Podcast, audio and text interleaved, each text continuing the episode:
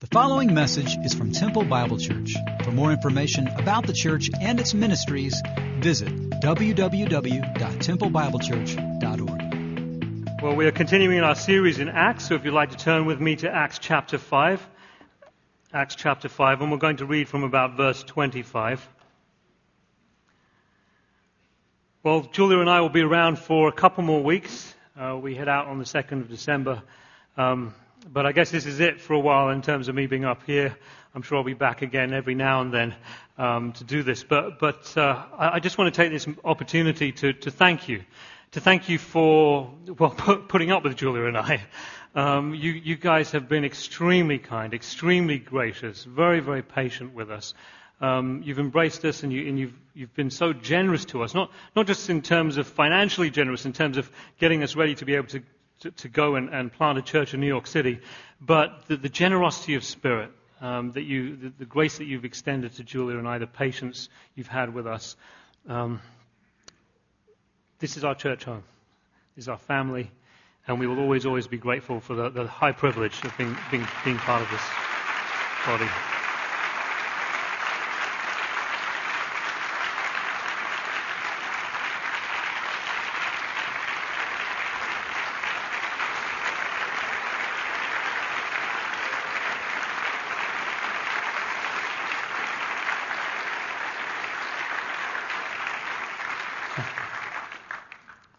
Thank you. That's uh, very kind.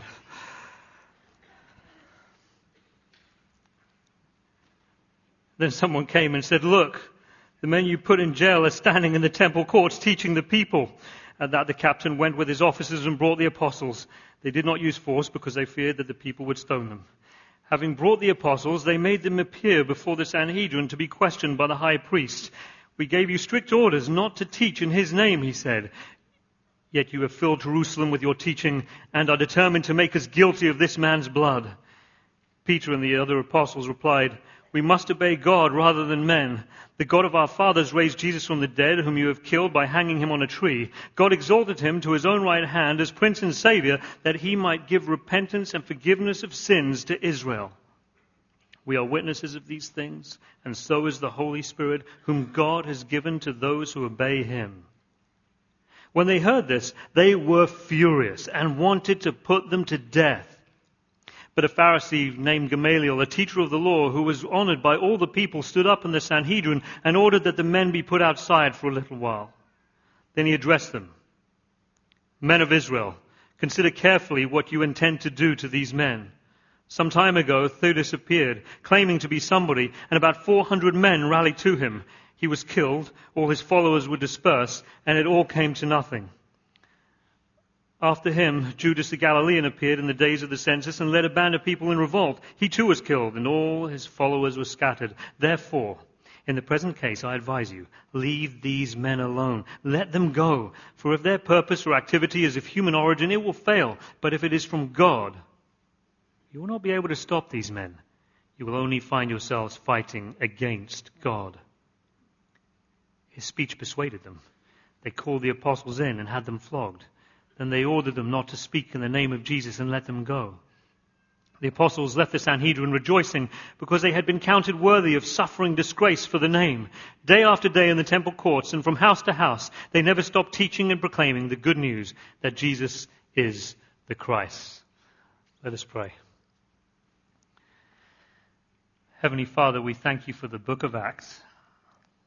We thank you for, for the apostles, for the fact that they were rejoicing, happy to be counted worthy to suffer for your name. Father, we pray that you would speak to us this morning, and we pray that we would be as brave and as bold as the apostles, that we would be as devoted to you as the apostles.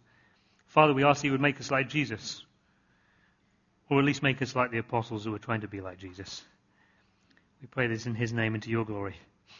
Amen. So I was in uh, Washington, D.C. a couple of months ago for a wedding, And uh, seeing as we were in town, Julia and I decided we were going to take a, a walking tour of the national monuments there in, in, DC. And if you've never had the chance to see them at night time, it, it's a great way to see them. They're all lit up. Just looks fantastic. And it was a, a really good experience. We, we really in, enjoyed it. it. It was great. I think my favorite part of that walking tour at night was to see the Lincoln Memorial. And, something happened to me at the top of those steps, which I, I wasn't really ready for or expecting. I had a kind of a, a, a spiritual experience, I guess, for, for, want of a better term. Um, so there's Lincoln sitting in the chair, all lit up like that at night, and it's this huge statue. And then to his right, to, to, to my left, I, you walk through these huge stone pillars, and, and just beyond those pillars is the uh, etched in one huge stone slab is the Gettysburg uh, Address.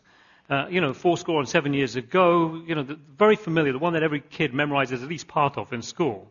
So, so I read that, and then having read that, I walked over to the other side, Lincoln's other side, and again through these huge stone pillars, just beyond those pillars on the wall is another speech. This time a much longer speech. It's not just on one, but on three huge stone slabs engraved, etched in them.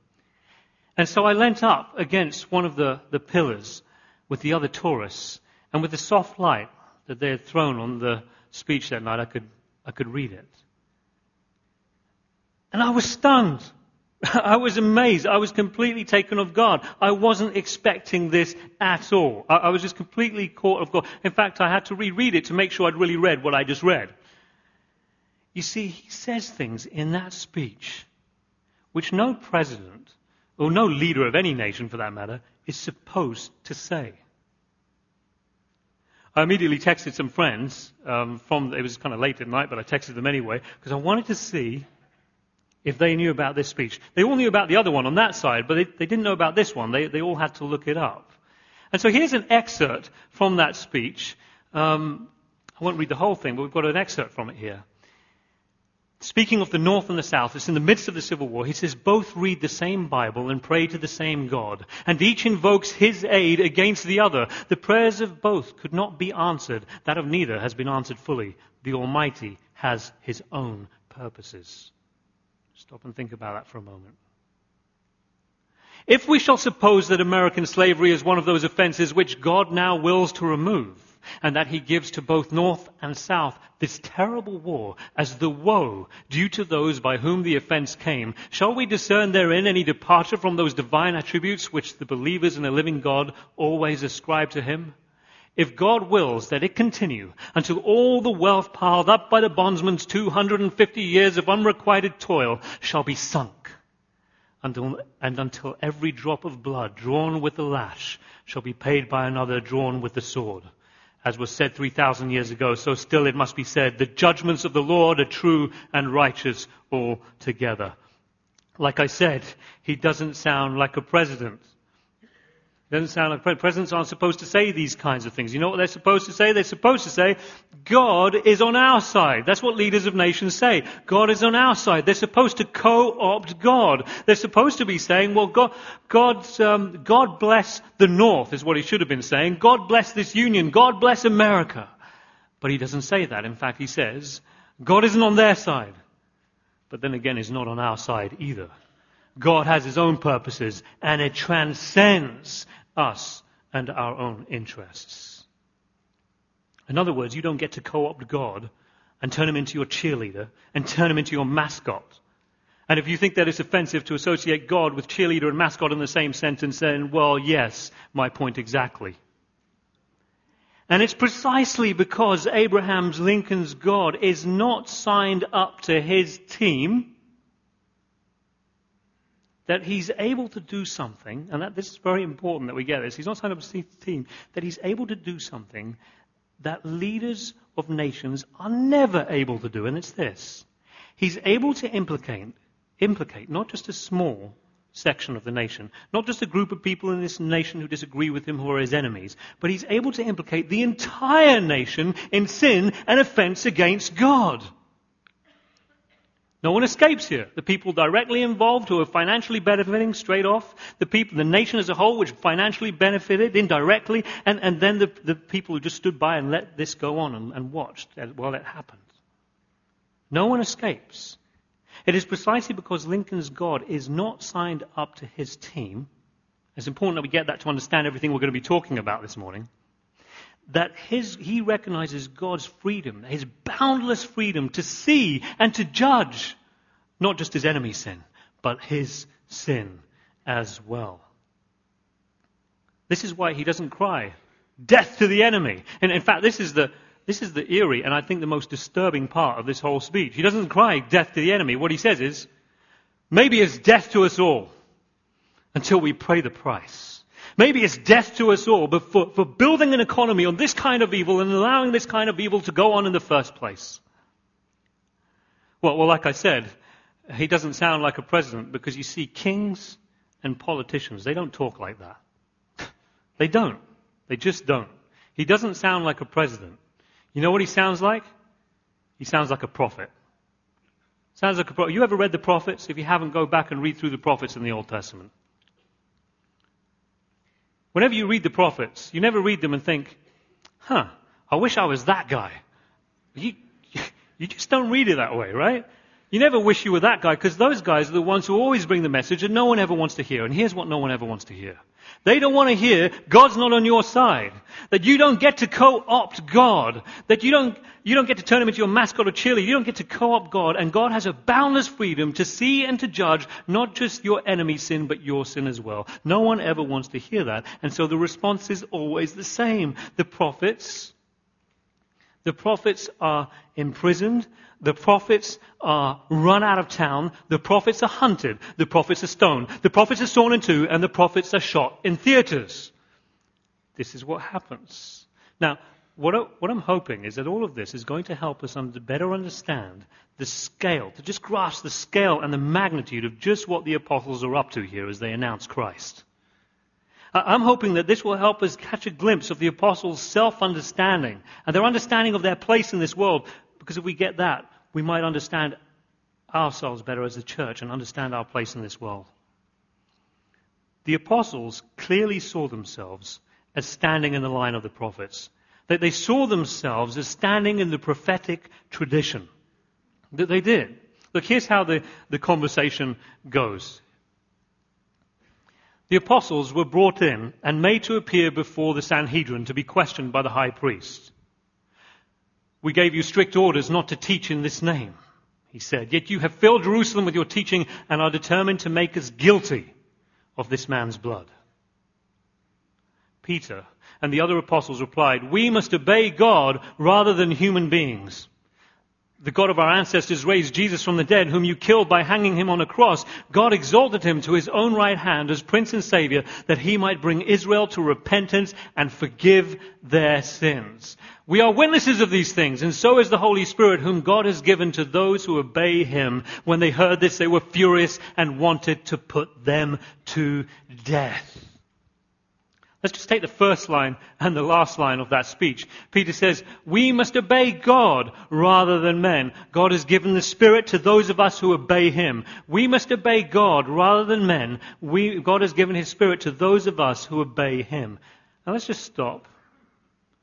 Let's pause and think about who they're saying this to. Who are they saying this to? Israel had received the law and in order to obey God, you obeyed the law. If you obeyed the law, you obeyed God. And so, as we have, as has been pointed out before, the Pharisees came up with many, many different rules and regulations and laws in order to make sure they were following those original 613 laws properly. But then someone thought, well, wait a second, how do we know if we're following these laws and rules and regulations properly? So they came up with other rules and regulations to make sure they were following those rules and regulations, to make sure they were following those originals, and so it went on. And they had thousands upon thousands of different rules and regulations and laws. This was their meticulous way of doing what? Of obeying God. This is their meticulous way of obeying God. And so under the burden of their own legalism, they could hear more clearly than others what the apostles were saying. The apostles were saying God's not on your side. You don't get to co-opt God this way. You don't. God has a boundless freedom to see and to judge not just your enemy's sin, but your sin as well. In the same speech, he says, he says that God exalted him to his own right hand as Prince and Savior, that he might bring Israel to repentance and forgive their sins. Again, think about who he's saying this to. Where, and think about where he's saying this. That, that just earlier they'd been released, miraculously released from prison, and they're told, go to the temple. They're announcing this message in the temple, day after day. And, and who ran the temple? The Sadducees. The Sadducees ran the temple. The temple was where Israel sacrificed. The temple was where Israel could repent. The temple was where Israel as a nation could receive forgiveness for her sins. The Sadducees ran the temple. The temple legitimated the Sadducees. It, it secured their position as Israel's legitimate leaders and representatives. And along come the apostles saying, no, repentance and forgiveness are no longer in the temple, they are in Jesus Christ. And they could hear the temple crumbling around them. You see, the Pharisees said, we obey the law, so God is on our side. The Sadducees said, no, no, no, we run the temple. That's where repentance and forgiveness is, so God is on our side. And the apostles come along and say, no, God's not on either of your sides. You don't get to co-opt God that way. You don't get to turn him into your mascot or your cheerleader. You don't get to co-opt God. Now, if you want to feel the, the, the weight of this, the tension in this, the force of this. It's, it's, like I've said before, it would be like Gary wandering around looking at the national monuments in Washington, D.C., and looking at the buildings, and, and, actually, he was there. That same weekend, he was in for the same wedding that we were, we were there a couple of months ago. And, and as we looked around, I, I, pointed to the White House and these other buildings, and, and Gary said, You see all these great buildings? Not one stone will be left on another, for one greater than the White House is here. And, and I took a step back because I wasn't sure what he meant. And then when we looked at the Constitution together, he said, I have come to fulfill the Constitution. I am the embodiment. I have fulfilled the Constitution, the American Constitution. And I took a couple more steps back because now I was getting worried. And we, we went to the top. I took him to the top of the, the Lincoln Memorial and, and he said, Do you not know that God can raise up children for Abraham out of these rocks if he wants to? From now on, to be American is not tied to claiming descendancy from Abraham Lincoln or the Constitution or the White House. From now on, to be American is to be a disciple and follower of me, Gary DeSalvo, to shape your life around me. That is what it means to be a true American. Now, that's, you, you think that's lunacy, right? You think that's crazy. But Jesus said, You see these buildings? Not one stone will be left on another, for one greater than the temple is here. But what about the Sabbath? I am the Lord of the Sabbath. But, but wait, what about the law? I, I have come to fulfill the law. I am the embodiment. I fulfill the law. Yeah, but, but what about the fact that we have Abraham as our father? Jesus said, don't think yourselves that you can simply say, oh, we have Abraham as our father and that settles the matter. Don't you know that God can raise children out of these rocks for Father Abraham if he wants to? From now on, to be Israel, to be true Israel is to be with me, to be my disciple, to shape your life around me. He was redefining and reshaping the national life. Can you feel the tension now? Reshaping the national life around himself. And the apostles, right here in Acts chapter 5, are just picking up where he left off. Forgiveness and repentance, it's no longer in the temple. It's in Jesus Christ. Obedience to God is no longer obeying the law. It's obeying and following Jesus. Uh, we're no longer waiting for the Spirit to come and fill the temple because the Spirit has already come and filled those of us who follow Jesus Christ. They're reshaping and redefining the national life around this person. This person of Jesus Christ. This is always a very difficult moment in the life of the church. It's always a very difficult moment in the life of the church. And it doesn't matter which generation and which nation. You, you, may be part of the church in the Ukraine. This church, TBC, has very strong ties, as you know, to the church in the Ukraine. You may be part of the church in Rwanda. As you know, TBC has very strong ties to the church in Rwanda as well. You may be part of the church in Britain, you may be part of the church in America. It doesn't matter which generation and which nation, the church of Jesus Christ is always faced with this very difficult decision and question. In every nation and every generation, and it's this. Is our identity as the church, as the body of Christ, as the bride of Christ, is our identity as the church so wrapped up in our national identity? Is it going to be so wrapped up in our nationhood, in our national identity, in our political identity, in our ideological identity? Are we going to be so enamored and attached and tied to those things that we end up co-opting God to those things and just co-opting God for whatever it is we happen to be doing at the time? Or, or will we be able to be open to the prophetic voice so that we can be the prophetic voice to our culture, to this world? Will we, will we be able to stand in that prophetic tradition? This is a, this is a difficult decision to make. It always is. And, and here's how it works out sometimes, right? And, and, this is just an example of why this is so difficult. So some people have, um, have, many times we've been asked, you know, why is it here at TBC, as a church, we often point out the sins of capitalism? You know, how, how can we often point out the sins of capitalism, the people who suffer under the wheels of it? How can we do that? Why would we do that when we know that communism is so much worse? Well, well it's a good question, but, but here's the straightforward answer, and it's this. I didn't know that we were sitting around here so that we could talk about other people's sins. But we're not here to talk about other people's sins. We're going to talk about our sin. And the reason is not, not for our salvation, but for our vocation.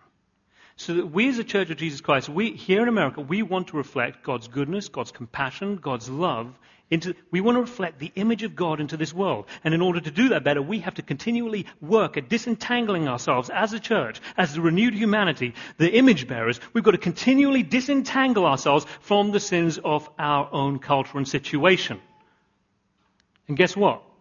Our sin is going to show up in our systems in our economic systems, in our own political systems. Our sin shows up in our systems, their sin shows up in theirs. It's pretty straightforward, really, isn't it?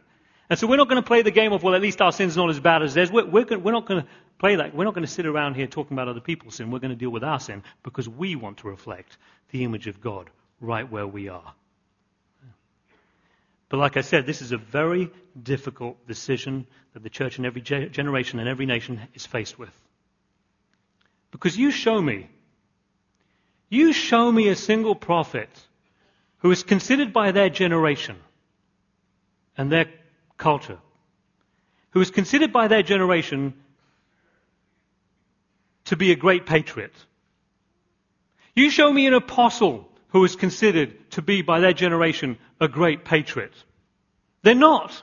They're considered traitors. Please understand what's going on here in Acts chapter 5. This is why the apostles are imprisoned. This is why they are flogged. This is why they are, this is why they are, people are furious with them and want to kill them and put them to death. This is not an easy thing and decision that we are called to be as we stand in the prophetic tradition. It never is. It's not easy on a, on a corporate scale as, as, a decision that we make as a church together. It's not easy on a personal level either. I, I want to bring this right down to the personal level for us. Okay, we'll bring it right down to the personal level. Um, speaking to a friend uh, a few earlier on this year, a few months ago, and he was really beating himself up over a particular sin.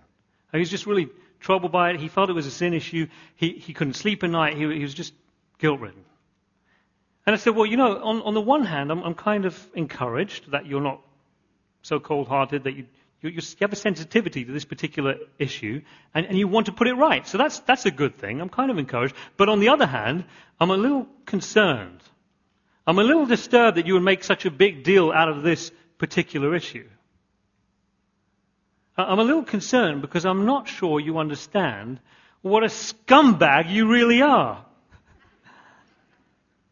And he was stunned for a moment, and then he laughed like you did. He started laughing because he knew what I meant. Have you looked in your heart lately, and have you seen what is there? By the way, this is me being pastoral, so, you know, if you come to me, you know what to expect. This, is, this is how it goes. But, but we're still good friends, so we're, we're okay. We did lunch last week. So. But, but here's, this is a difficult thing for us to hear, even on a personal, never mind a national level, on a personal level. Right? This is a very difficult thing for us to hear.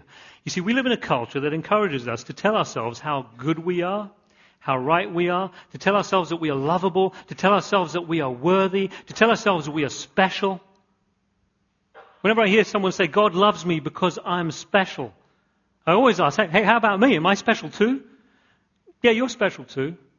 Oh yeah, well, what about him over there? Is he special too? Yeah, he's special too. We're all special. Well, if we're all special, that kind of def- changes the meaning of the word special, doesn't it? I mean, we're defining terms here. I'm not sure what you mean. This is, but we live in a culture that tells us to continually reinforce a sense of our own goodness, our own specialness, our own, our own lovability, uh, to reinforce a sense of our own of worthiness. I've got to tell you, this is a frantic way to live. It's frantic. It, it is so frantic. It is an exhausting way to live. Because you've got to continually convince yourself that you are good, even when you catch a glimpse of evil in the mirror and you think, what the heck was that doing there?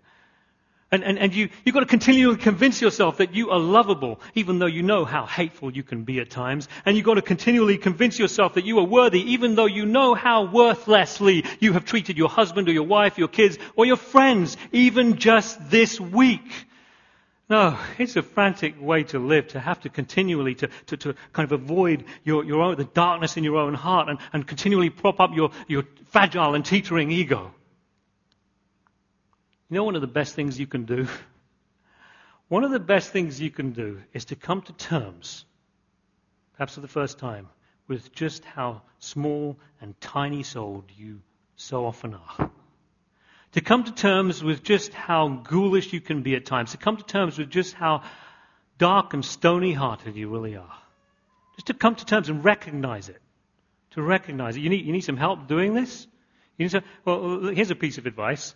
It's a bit odd advice. It may help some of you, it may not help others. But there's a book by the Russian novelist Fyodor Dostoevsky called The Notes from the Underground Man. It's one of his earliest works. It's, it's uh, a kind of a gateway to the rest of his works. And what he does in there, which he does in most of his works, but I think he does it especially well in here, is he holds up a mirror to the human condition. He holds up a mirror to the human condition. I've got a friend of mine who's reading this for the first time right now. And I asked him just on Wednesday, actually, I said, hey, how are you getting on with it? Uh, and he said, well, I'm reading it slowly because I see myself on every page. That there, I read every page and I think there is something like this is going on inside me. I'm reading it slowly. It's actually uh, one of his thinner books. It, it, it's, it's, not a long read, but it's not an easy read.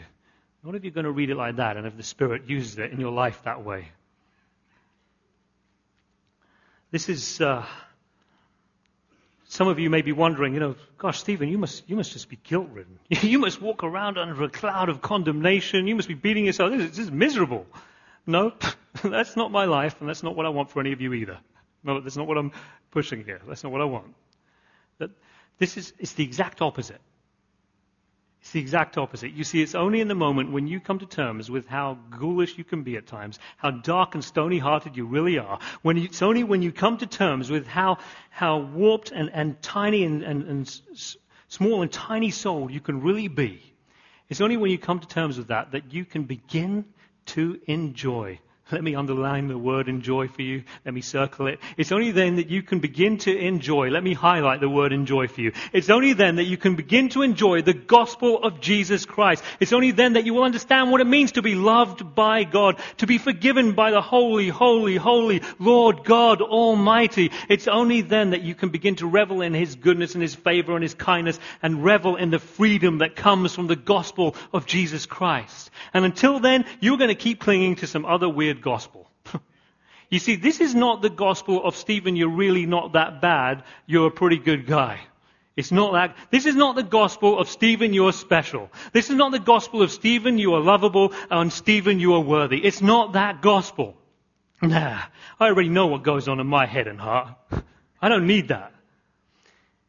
This is the gospel of God's grace. And let me just translate that for you. This is the gospel of God's undeserved, unmerited, unearned goodness and compassion and favor poured out on you. Let me just underline that again. This is, this is the gospel of God's, of God's undeserved, unearned, unmerited goodness and kindness and compassion and favor poured out on you and me. And that is why I want to invite some of you this morning who, who you may have known the gospel for a very, very long time. But the truth is, you know, we've got to keep speaking the gospel to each other. You know that? We've got to keep speaking the gospel out over each other. Because that's what we need. And so I want to invite some of you who have been living that half life. I want to invite you out of that half life of trying to convince yourself you're okay because you're not. I want to invite you, if you've ever had a sneaking suspicion that there is something terribly wrong with you, that's because there is. And I want to encourage you to follow. Yeah, you know what I'm talking about.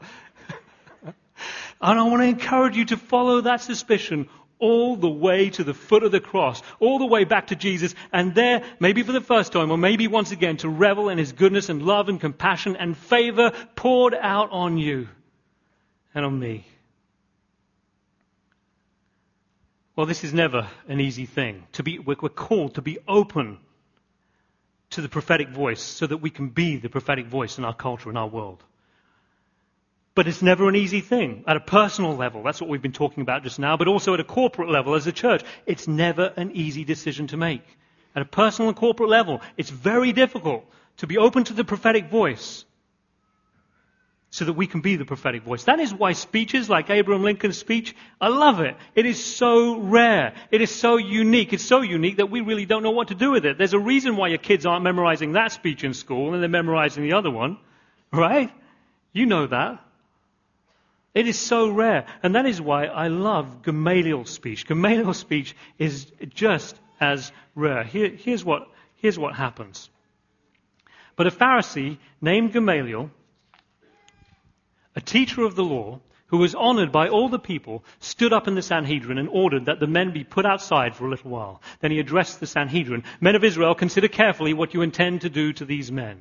And then he talks some about some of the people, other leaders who have come and gone, who, who failed. And he says, therefore, in the present case, I advise you, leave these men alone. Let them go. For if their purpose or activity is of human origin, it will fail. But, but if it is from God, you will not be able to stop these men. You will only find yourselves fighting against God. This is incredible. Gamaliel created a space for them to carry on, for the apostles to carry on. It's remarkable. He says, yes, they're radically redefining what it means to be Israel.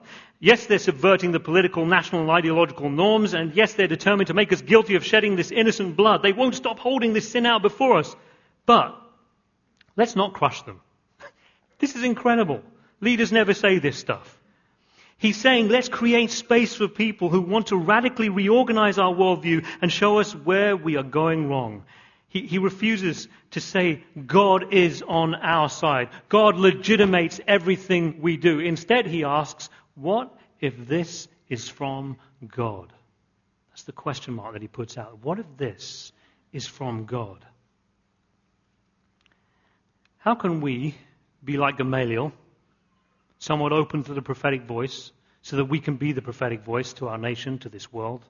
How can we be like Gamaliel? I want to just fast forward to somewhere you're not going to get to probably sometime next year, but Acts chapter 17. Okay, you'll come across this again later. As soon as it was night, the believers sent Paul and Silas away to Berea. On arriving there, they went to the Jewish synagogue. Now, the Berean Jews were of more noble character than those in Thessalonica. The, the, the Thessalonians had kicked him out, right? They chased him out. Now, the Berean Jews were of more noble character than those in Thessalonica, for they received the message with great eagerness and examined the scriptures every day to see if what Paul was saying was true. As a result, many of them believed, as did also a number of prominent Greek women and many Greek men. You see, I'm not sure that Gamaliel and the Bereans, and I think they, they were alike, Right? I think Gamaliel was like the Bereans. I, I don't think that they just accepted any old thing and just embraced any old new idea and wind of teaching that came along. They wasn't like that. But they refused. Here's what they refused to do.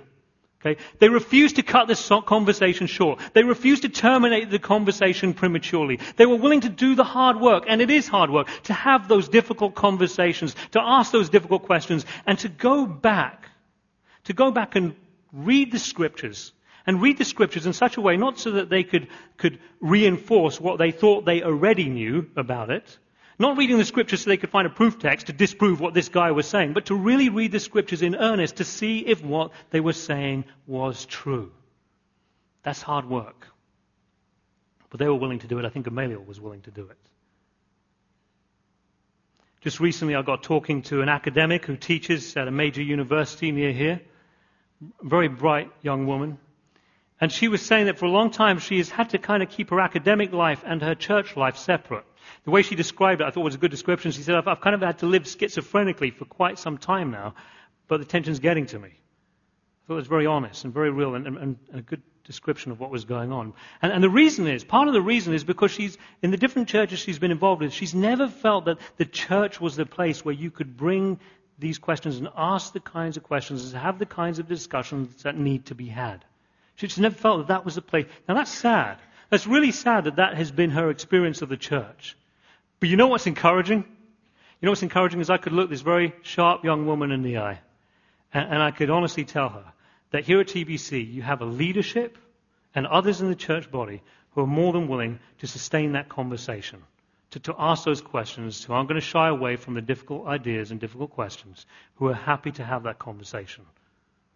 That's really encouraging. Just recently, there's a, another pastor in town reached out to me because he'd heard I've done some work on atheism. And, he, and, he, and the reason why he wanted to talk to me is because he says he has a couple coming to his church who are atheists. And the only reason why they keep coming to church is because they want to hide their atheism from their family and from their Christian family and their Christian friends. Now, I think that's really sad that they, that they can't, they don't feel that with their other Christians they've been able to ask the questions and have those conversations. That's sad. But you know what's really encouraging? Is they found a pastor of another church here in town, the pastor of the church, and they, and they know that they can be real with that guy and open up and have the sustained conversation that needs to take place. Just a few weeks ago, I had the privilege of baptizing a dear friend of mine. And uh, in, in, his testimony, he, he said that uh, he, he, said that, that when he was growing up, he had lots of questions, but he was always told, "Shut up! That's the wrong question. Don't ask that question." And he said that they were very intellectually rigid. They said, no, we've got to read the scriptures only this way. There can't possibly be any other way of reading scripture or interpreting it than the way that we do it. And, and so there wasn't any space. He didn't leave. He was pushed out. I mean, you might as well just push him out, kick him out, if that's what you're going to do. So that's really sad that that was his experience of numerous churches. But you know what's really encouraging? Here at Temple Bible Church, he's found a group of people who he can have those conversations, those sustained conversations, and ask all the questions he wants to. And as a result, today, just a few weeks on now, he is a baptized follower of the resurrected Jesus Christ. And as the church, as the culture continues to drift away from the church, as the culture continues to drift further and further away from the gospel of Jesus Christ, that is precisely the kind of church that this world, that this culture is going to need. And that's what you've got here at Temple Bible Church. You've got a leadership. It has been the highest privilege for me to work with the leaders at this church. The, the, the, the staff, the, the elders, it's just been incredible. It's been an incredible experience. You've got a leadership here and you've got a church here where you can have those questions. There are no questions which are too silly or too hostile. Right? There's no, no idea is too, too threatening. It's not like, we, we don't have an index of banned books. We're not burning books we haven't read yet. This isn't Nazi Germany, okay? We, we have, you have a leadership here, you have a, a, a team here, you have a church here where you can ask those questions and we will not cut the conversation short. We're not going to terminate it. We're, we're going to sustain that conversation. We're going to sustain it for as long as it takes, for as long as it takes for you to come to know the love and grace and goodness of our Lord Jesus Christ. And that is why Julia and I are extremely confident and filled with hope for this church and the ministry that goes on not only in central Texas but around the world. Your ministry is going to reach New York now. We're confident about the ministry that's going on here in this church, the future of this church, because you've got that kind of leadership and you've got that kind of a team and, and that kind of a church. They're more like Gamaliel. They don't want to be, find themselves fighting God. We're, we're, we're more like the Bereans here at TBC, more noble minded. I really believe that about this church. That's why Julia and I are confident about the future of this church. That's why Julia and I will always, always be very grateful for having been part of this body. And, and that is why uh, it kills us to have to leave. Let's come before God in prayer. Let's pray. Lord Jesus, thank you for your church. Thank you for Temple Bible Church. Thank you for bringing us here back at 98. Thank you that this has become our family and our home. Thank you for the many friends and family that we have here, people who have been so incredibly kind to us. Father, we thank you that, uh, for the incredible team that we have here as a leadership and for the church that this is, the church which I believe will be more like Gamaliel and the Bereans, noble minded, seeking the scriptures out to find out what is true. Who will sustain those conversations as long as possibly as they can and as need be, so that people will be loved in that way. Father, thank you that this is a church which will be open to your prophetic voice, so that we as a church will be that prophetic voice in this world. Father, to your glory we pray this in Jesus' name. Amen.